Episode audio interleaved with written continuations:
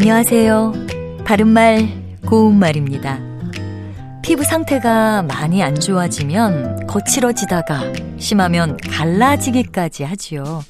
이런 피부 상태를 가리켜서 거북이 등껍질 같다라고 표현하곤 합니다. 거북이의 등껍질은 딱딱하고 또 갈라져 있어서 이런 표현을 쓰는 것이겠죠. 또 요즘 사람들은 모니터나 휴대폰을 눈높이보다 낮은 위치에 두고 오랫동안 내려다보기 때문에 거북이 목처럼 목이 앞으로 굽어진 경우가 많고 이를 두고 거북목 또는 거북목 증후군이라고도 합니다.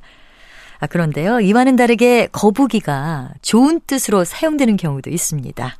귀감이 바로 그런 예인데요. 다른 사람에게 본보기가 될 만한 말이나 행동을 했을 때 귀감이 된다라고 말합니다. 여기서 귀는 거북 귀자를 씁니다. 거북은 십장생의 하나로 신령한 동물로 여겨져 왔지요. 또 등 껍데기를 가지고 거북점을 치는데 썼다고도 하는데요. 거북점은 거북의 등딱지를 불에 태워서 그것이 갈라진 상태를 보고 사람의 장래나 기륭을 판단하는 점을 말합니다. 또 귀감의 두 번째 음절은 거울 감자를 쓰는데요.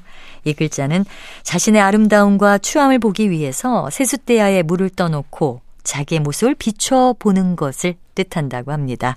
그래서 귀감은 본보기가 될 만한 언행이나 거울로 삼아 본받을 만한 모범을 가리키는 말이 된 겁니다.